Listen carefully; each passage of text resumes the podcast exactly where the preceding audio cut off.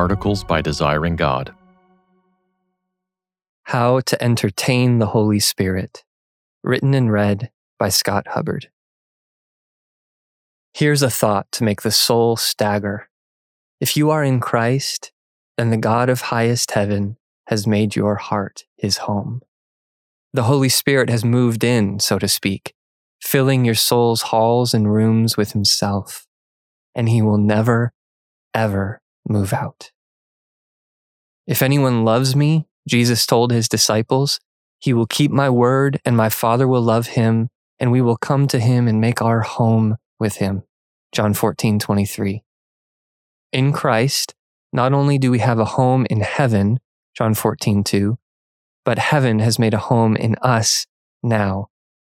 Already, we feel some of the warmth of our Father's fireplace and hear some of the music dancing down the halls and smell some of the food from his table because the very spirit of that home is here. And what a spirit he is. Richard Sibbes, one of the great Puritan theologians of the Spirit, writes that when the Spirit takes us for a house for himself, he doth also become unto us a counselor in all our doubts, a comforter in all our distresses, a solicitor to all duty, a guide in the whole course of life, until we dwell with him forever in heaven, unto which his dwelling here in us doth tend. Before the Spirit brings us to heaven, he brings something of heaven to us. How foolish, then, to ignore or refuse this glorious guest, and how happy to host him well. Entertaining the Spirit. Sibbes, in his 17th century way, liked to talk of entertaining the Spirit, by which he simply referred to our showing him hospitality, as in the language of Hebrews 13:2.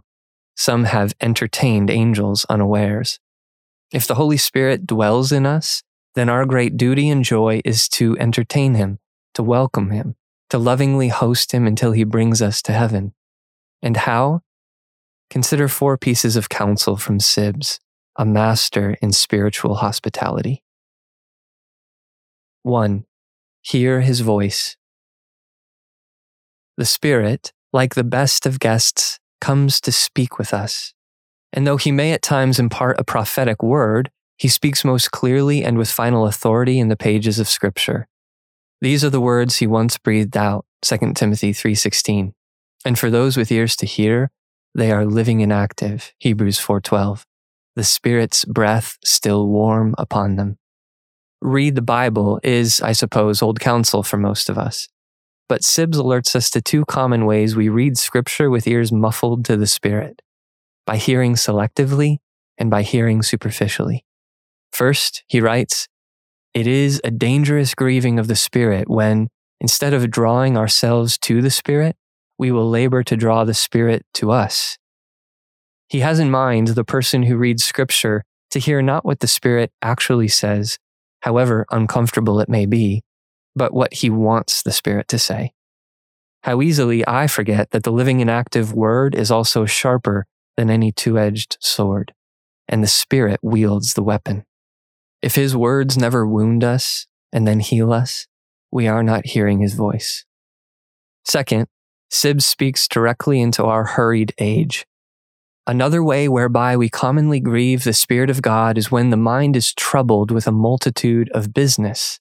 For multitude of business begets multitudes of passions and distractions, that when God's Spirit dictates the best things that tend to our comfort and peace, we have no time to hear.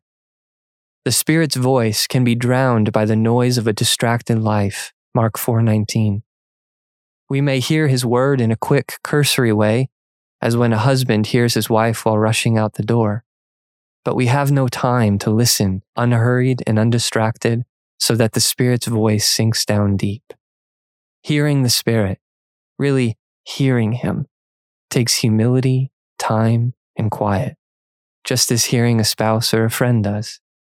We would do well then, first thing in the morning, and perhaps at key moments throughout the day, to dismiss all other company from the soul and invite the Spirit to speak.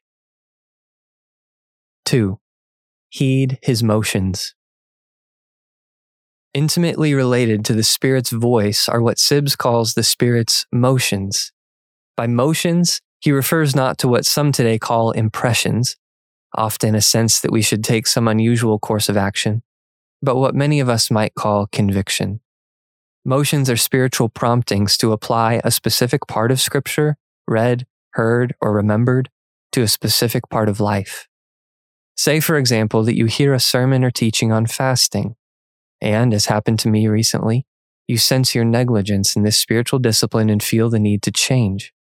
You may, in that moment, be feeling one of the Spirit's motions, sent to make way for God in our hearts, Sibbes says. Now, the question is, what will you do? We likely can resonate with Sibbes when he says, How many holy motions are kindled in hearing the word and receiving the sacraments, etc., which die as soon as they are kindled for want of resolution. Sermon over, we leave the gathering, get caught in the current of the day, and forget what we felt. The Spirit has invited us to enjoy more of His presence and power, and by our actions we have silently said no. How then do we heed the Spirit's motions? Through what Paul calls a resolve for good. 2 Thessalonians 1:11. Sibbes writes, "When the Spirit suggests good motions, turn them presently into holy resolutions. Is this my duty and that which tends to my comfort? Certainly I will do it. Let not those motions die in us." Sermon over, we leave the gathering and perhaps tell a trusted friend what we felt, discerning if the motion was truly spiritual.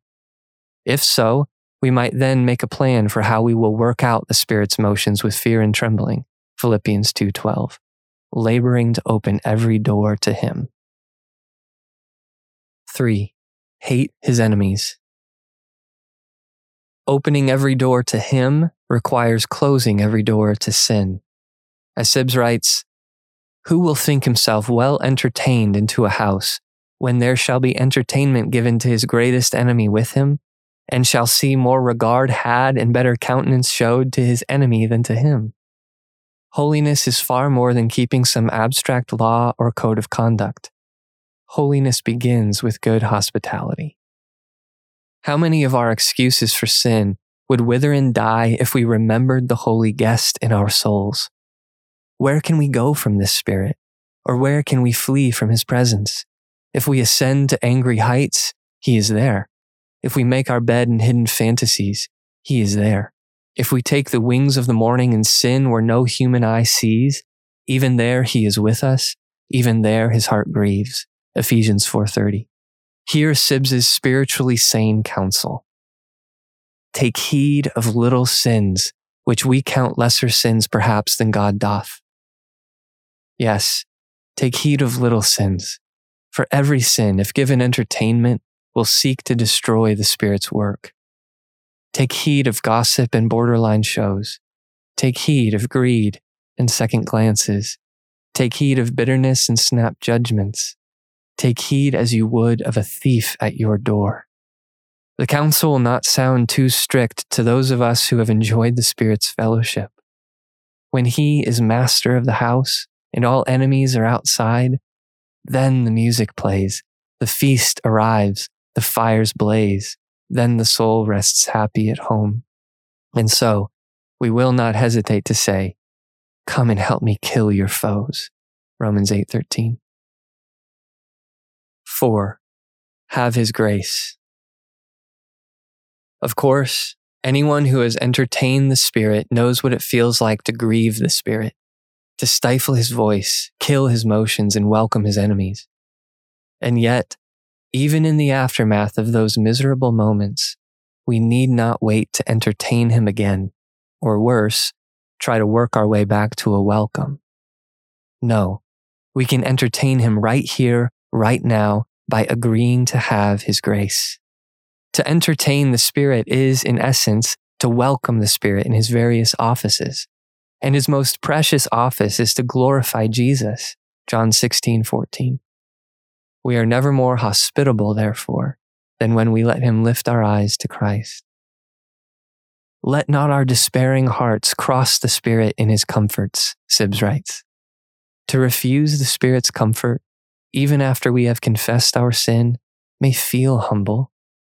But those who persistently refuse the Spirit's comfort persistently refuse the Spirit Himself, as much as a host who leaves his guest outside. Let your broken heart take courage. The Spirit comes to us with grace. He comes with comfort. He comes to give us Jesus Christ. Heaven's happiness on earth. It is the happiest condition in the world, Sibbes writes, when the soul is the temple of the Holy Spirit, when the heart is as the Holy of Holies, where there be prayers and praises offered to God. While the Spirit and his motions are entertained by us, we shall be happy in life, happy in death, happy to eternity. The deepest, most durable happiness, a hint of heaven's own joy, can be felt here below. It is the gift of the Holy Spirit to those who entertain him. So hear his voice, heed his motions, hate his enemies, have his grace, and welcome the indwelling spirit of joy. For more resources, visit desiringgod.org.